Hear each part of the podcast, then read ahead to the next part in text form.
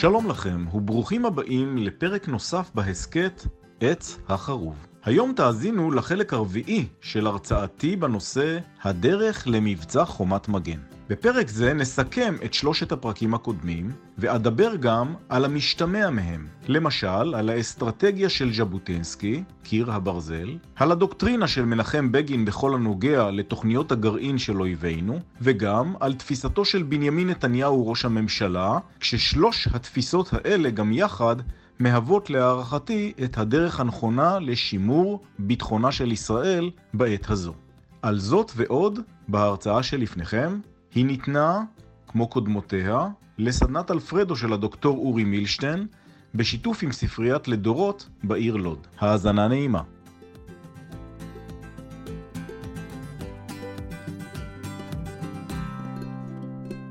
קודם כל, אה, אני אתחיל מהסיפה.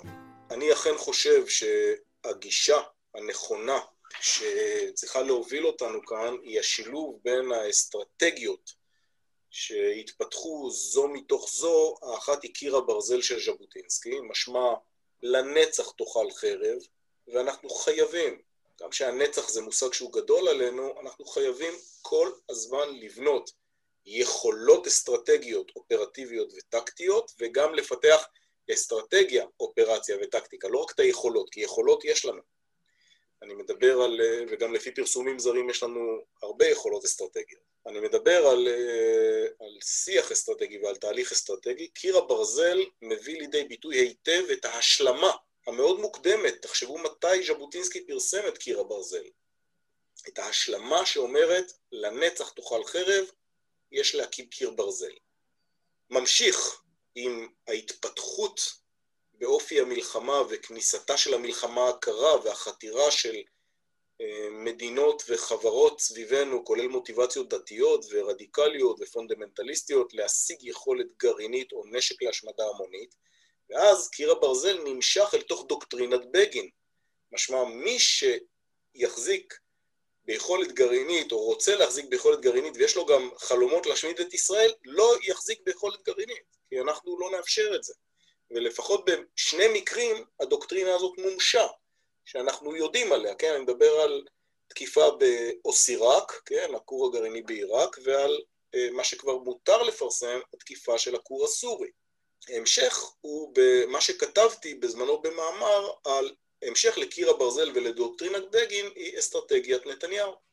אנחנו חווים אותה ביותר מעשור כבר, שמדברת לא רק על uh, יוצאים למלחמה רק שממש אנחנו חייבים לצאת למלחמה, אלא מקיימים מלחמה בין המלחמות כל הזמן, מב"ם, מערכה בין המלחמות, וחותרים לייסוד של ציר מתון שיצמד לישראל, גם אם לפעמים אנחנו לא מאמינים שזה קורה, אנחנו פתאום רואים איך מתחברות אלינו המון המון מדינות שמשאירות את, ה, את התופעה האיראנית של המהפכה האסלאמית עירומה וחשופה ומעורטלת, עם כל היכולות שלה, המרשימות, מעורטלת בהבהרת כוונותיה להשמיד את ישראל ולפגוע בעולם ולפגוע בעולם החופשי באמצעות כל המנגנונים שלה, וחיבור של המון המון מדינות, מדינות שהיו בעבר מדינות אויב של ישראל, מוצהרות, מתחברות למדינת ישראל. אנחנו גם רואים, תראו, אתם יודעים, יש פה הרבה מאוד uh, ביקורות, ואתם יודעים שאני גם חבר תנועת הליכוד, זה גילוי נאות. אני אומר לכם שאין ספק שאנחנו רואים שראש הממשלה שלנו גם הלך, הולך ומבשיל ומגיע לשיאו, אפילו בניהול משבר מהסוג שאנחנו חווים עכשיו כברבור שחור כמו משבר הקורונה. לצד משברים מדיניים, איום איראני, שאני לא מסכים עם מי שכתב פה שהוא מכוון לכיוון הקונבנציונלי, הכוחות שהאיראנים בנו סביבנו, חיזבאללה, מיליציות איראניות בסוריה, חמאס וג'יהאד איסלאמי בעזה, חות'ים בתימן, ניסיון להפוך את סודאן לכאן שיגור ולפלטפורמת הברחה, כל הדברים האלה האיראנים בונים כדי להרתיע את ישראל מלתקוף את פרויקט הגרעין שלה. זה לא כדי שיהיה לה יכולת קונבנציונלית, זה נועד לצורך יצירת מאזן אחר וגם לצורך שימור היכולת באמת למחוק את ישראל. ואנחנו צריכים לקחת מאוד ברצינות, אין לנו second chance, אנחנו אחרי השואה כבר, צריכים לקחת מאוד מאוד ברצינות כשמישהו אומר שהוא מתכוון להשמיד אותנו. הם מתכוונים ביזנס, הם מתכוונים ברצינות, ואני לכן חושב שהשילוב של שלושת האסטרטגיות האלה הוא נכון. ז'בוטינסקי, בגין, נתניהו, ongoing, נמשך בעצם הימים האלה, ואנחנו רואים התגבשות של ציר אחר, שמתמודד עם רדיקליזציה ועם פונדמנטליזם וחותר לשגשוג ולרווחה, ל prosperity, וזה נובע מהתעצמות בתחומים של טכנולוגיה וסייבר וכמובן עוצמה צבאית אדירה ועוצמה קונבנציונלית, ויש שגם מספרים על לא קונבנציונלית וכן הלאה וכן הלאה, שאומרים, אוקיי, עם החבר'ה האלה אה, אנחנו צריכים עכשיו להגיע לאיזשהו הסדר, ואני מזכיר לכם שמדינת ישראל בפעם היחידה בהיסטוריה, אני חושב, אה, אתם מוזמנים לבדוק אותי, היא היחידה שהשיגה הכרעה, ואני מתכוון מול הסורים, באמצעות בניין כוח. זאת אומרת, בניית כזאת עוצמה צבאית שהסורים החליטו שמג'מוע צער וכיבוש רמת הגולן באמצעות דיוויזיות ממוכנות ומשוריינות, זה לא ילך יותר, ועכשיו הולכים לנשק תלול מסלול, לנשק להשמדה המונית ולתמיכה בטרור פרוקסי. שינוי מאוד מסיבי שקרה באמצע שנות ה-80. גם זה קרה באמצע שנות ה-80. אז אני כן חושב שזאת תמונה שלמה, שלושת הגישות האלה. לגבי האם אה, הסכמי אוסלו, האם הייתה חלופה? כי נשאלתי כאן, בעקבות זה שהאינתיפאדה הראשונה הביאה להסכמי אוסלו, האם הייתה למדינת ישראל אלטרנטיבה? עכשיו, קודם כל היו ניסיונות, צריך לומר. אתם יודעים שהיה איזשהו ניסיון לייצר סוג מסוים של אה, מיליציות מקומיות, אגודות הכפרים, אה, כל מיני הסדרות והסדרים שייתנו איזשהו סוג של עצמאות ואוטונומיה לפלסטינים. בואו לא נשכח שחלק מההסכם שלנו עם מצרים, הסכם השלום, שאנחנו אומרים על סוף שנות ה-70, תחילת שנות ה-80, כלל גם בדוקטרינת בגין, בתפיסה של בגין, אוטונומיה לפלסטינים. זאת אומרת, להגיע למצב של אוטונומיה. ואנחנו פשוט לא רצנו עם זה. היינו עסוקים כנראה באינפלציה של 400 אחוז, היינו עסוקים במלחמה בלבנון, היינו עסוקים בכל מיני דברים, ואת הנושא של לאחוז את השור בקרניו ולעצב ולא להגיב בזירה הפלסטינית, אני לא יודע אם זה היה מצליח, אבל לא אה, הובאו לידי ביטוי ניסיונות לעצב את המציאות, והאינתיפאדה הראשונה בעצם הביאה אותנו למקום שבו אנחנו מגיבים, ואז כבר היו הסכמי אוסלו, ואז באו כל האירועים של הטרור לאורך הסכמי אוסלו, ואז באה גאות ושפל, האינתיפאדה השנייה, ואז, ואז, ואז, ואז. עכשיו אני חושב, כי אני חייב לשים פה איזושהי הבהרה, אני חושב שבזירה הפלסטינית, כיוון שעם ישראל, הציבור הישראלי, החברה הישראלית, חי בתוך תחושה מוצדקת שנבגדנו על ידי הפלסטינים, זאת אומרת נתנו בהם אמון, הלכנו איתם הכי רחוק שיש, ומי שלא יודע מה זה הכי רחוק שיש, תבדקו מה הציע על פי הפרסומים אה, ראש הממשלה אולמרט לאבו מאזן, מה היה בדרך עם עוד יאסר ערפאת. הלכנו איתם הכי רחוק שיש, הייתה נכונות לוותר על, על חבלי מולדת, על דברים שהם ציפור נפשנו, ארץ התנ"ך, הדברים שהם הכי חשובים לנו. אה, אפשרנו להם להכניס אלפי חמושים אה, לתוך האזור הזה מתוך ניסיון להאמין שיהיה פה שלום, והם בגדו בזה, ולא סתם בגדו בזה, התפוצצו עלינו תרתי משמע. לכן אני חושב שבטווח הנראה לעין, החברה הישראלית, כמובן שהיא זזה ימינה, אין שאלה, כי מה אתה רוצה? במי יש לבטוח? הצד השמאלי של המפה הפוליטית בישראל מחפש את דרכו, והיום הוא מזוהה בעיקר בגישת האנטי ולא בגישת הלמען. זה לא עוד שלום עכשיו, או שלום עם הפלסטינים, או סוציאליזם ואחוות עמים. זה כבר משהו אחר, הצד השמאלי של המפה הפוליטית. ולכן כשאתה מסתכל קדימה, אתה שואל אותי, כי בטח זאת תהיה השאלה הבאה, לאן פנינו? מה אנחנו עומדים לעצב? מה עוד אפשר לעשות? אני רק אומר שכיוון שהפלסטינים בגדו בנו, בתפיסה הישראלית, וגם אני באופן אישי אומר לכם שאני הייתי מוכן, אתם יודעים, הייתי חלק מהדבר הזה של רוצה בשלום ומתכונן למלחמה, האופן שבו נהגה ההנהגה הפלסטינית ונהגו הפלסטינים הביא למצב שבטווח הנראה לעין, אני חושב שאנחנו חיים במרחב של אי ודאות בזירה הזאת, וכל מה שיש לנו לעשות זה להתעצם, להתחזק, לא לבזבז אף רגע, לחזק, לבנות, ליצור, להקים עוד ועוד, לחזק את עם ישראל בארצו מולדתו, ולקוות שברבות הימים איזושהי גישה של אה, הסדרה מהסוג שבגין תכנן, תסתדר ביהודה ובשומרון, וגם ראינו מה קורה מהנסיגות שלנו, אסטרטגיית הנסיגות, ניסוג מלבנון, ניסוג מרצועת עזה, נפנה את הערים בגדה, ניסוג, ניסוג, ניסוג, ראינו מה קיבלנו בתמורה. זאת אומרת, אנחנו התפכחנו כעם וכחברה, וזה עכשיו לדורות קדימה. לצערי אני אומר, לכן לנצח תאכל חרב. לכן לנצח תאכל חרב.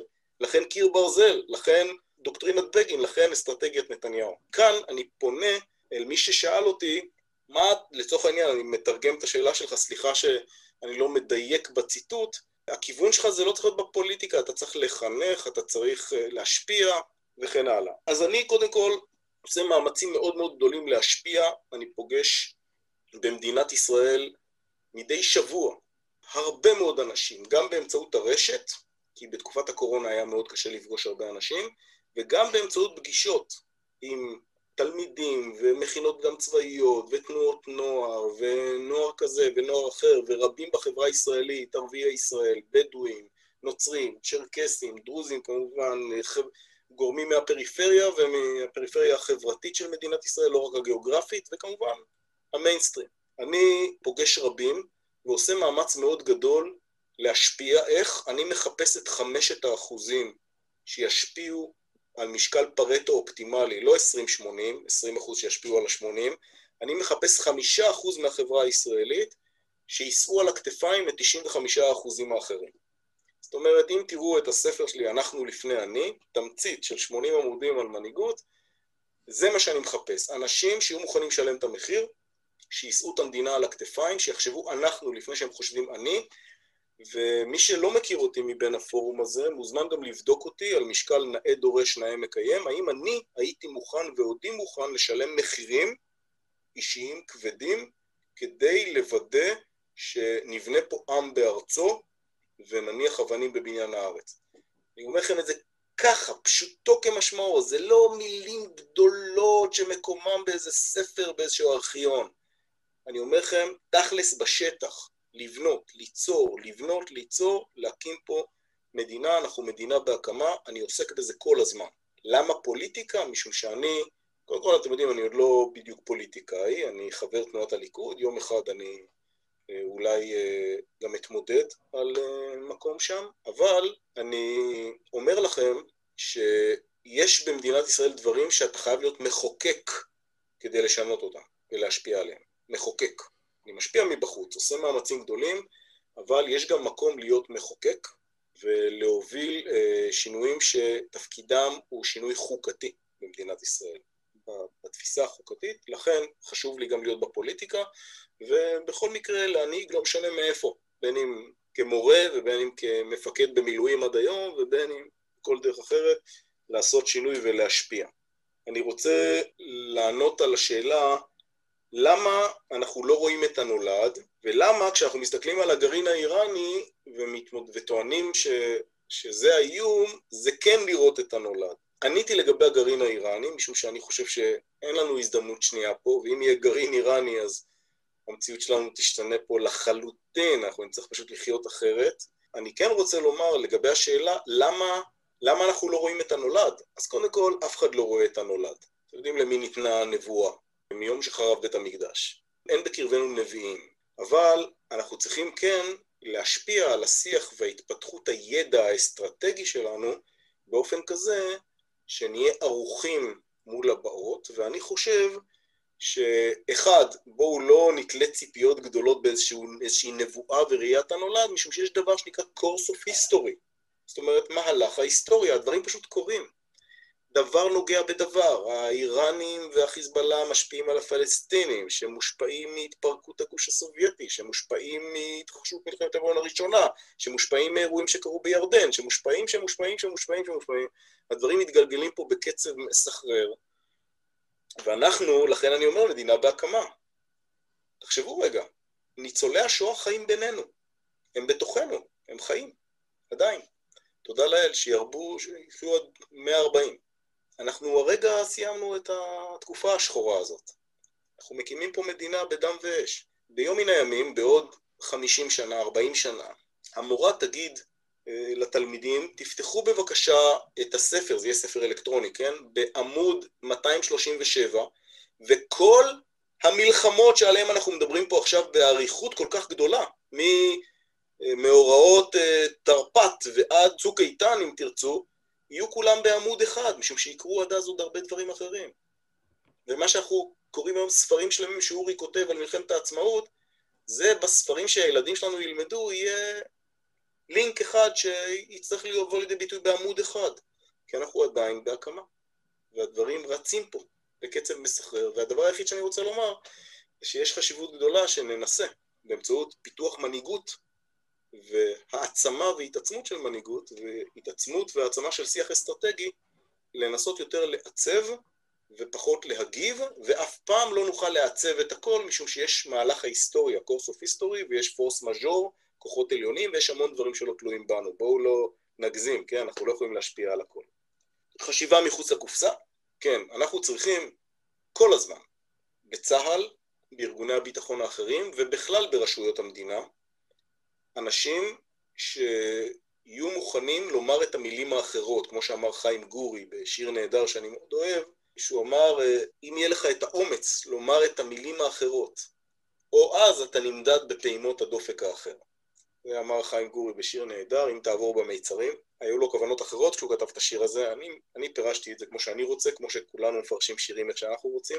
אנחנו צריכים מפקדים, מנהיגים, שיהיו מוכנים לשלם את המחיר על אמירת האמת שלהם, והוויכוח הנוקב ואומץ הלב גם בחדר הדיונים ולא רק בשדה הקרב. כן, אנחנו צריכים את זה, אומץ הלב לקום ולומר באופן אסרטיבי, לא אגרסיבי, לא אימפולסיבי, ולומר אסרטיבית. אתה טועה, אני חושב שאתה טועה, בנועם הליכות, אבל לומר את זה בתקיפות. אני מנסה לחנך לזה שנים. יש גם מפקדים שגדלו ככה, תחת ידיי ותחת ידיהם של אחרים, שאומרים את המילים האחרות, ונאבקים על דעתם. על פי רוב הם משלמים את המחיר. הם לא מקודמים. אחד הדברים שאני כותב ב"אנחנו לפני אני" זה את החשיבות של לשמור על האנשים, כולל על הסרוטים. לשמור על האנשים שהם אומרים את המילים האחרות, כי אנחנו כל הזמן אומרים, תאפשר לאנשים וכולי, אבל בואו נראה אותך, המנהיג, המפקד, מגדל דור לא של אומרי הן, לא של uh, כל מיני uh, קונפורמיסטים וכאלה שאוהבים לומר לך את מה שאתה רוצה לשמוע, אלא דווקא את אלה שאומרים את המילים האחרות, שהם טראבל מייקרים ושהם קוץ, ואתה צריך להתמודד איתם כי הם נכס. אני רוצה לומר לכם, כדי לסכם את זה, שמי שלא ישמור על האנשים, המנהיגים, המפקדים, אנשי הציבור שהולכים נגד הזרם, לא ישמר תרבות כזאת של הליכה נגד הזרם ושל כבוד לאלה שהולכים נגד הזרם, ינתק את הזרם מפתיל חייה של המדינה. ולכן חשוב שיהיו לנו כל הזמן אנשים שיעודדו הליכה נגד הזרם, ותראו שהם אלה שמביאים לנו את, ה, את התוצאה. ואני רק אסיים, לגבי ירי תלול מסלול מאיו"ש, אני uh, הייתי בחפ"ק של המבצע שעצר את uh, שיגור הרקטות מאיו"ש, אני רוצה שתדעו ששיגרו רקטות מאיו"ש לניצני עוז, לנתניה, ועצרנו את זה בתוך שבוע.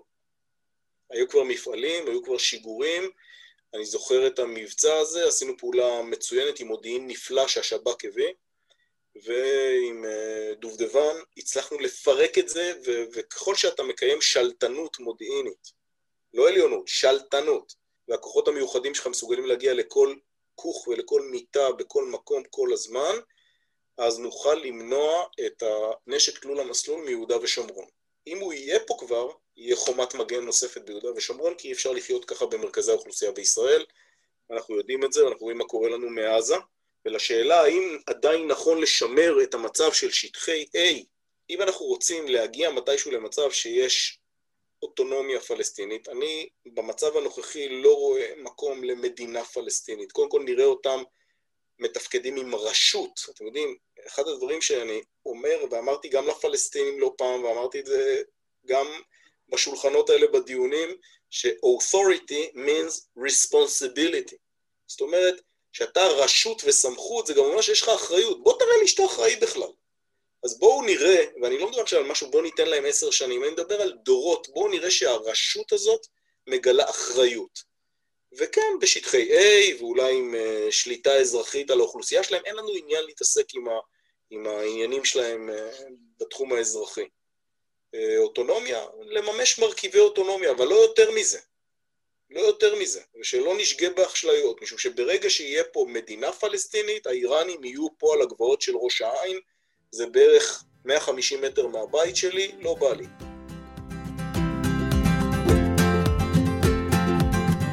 זהו, הסתיים עוד פרק בהסכת עץ החרוב. תודה רבה שהייתם עמנו. מוזמנות, מוזמנים לעקוב אחריי. גל הירש בפייסבוק, בטוויטר, באינסטגרם, ביוטיוב, וכמובן גם בפודקאסט, בהסכת הזה, עץ החרוב. ניפגש בפרקים הבאים. להתראות.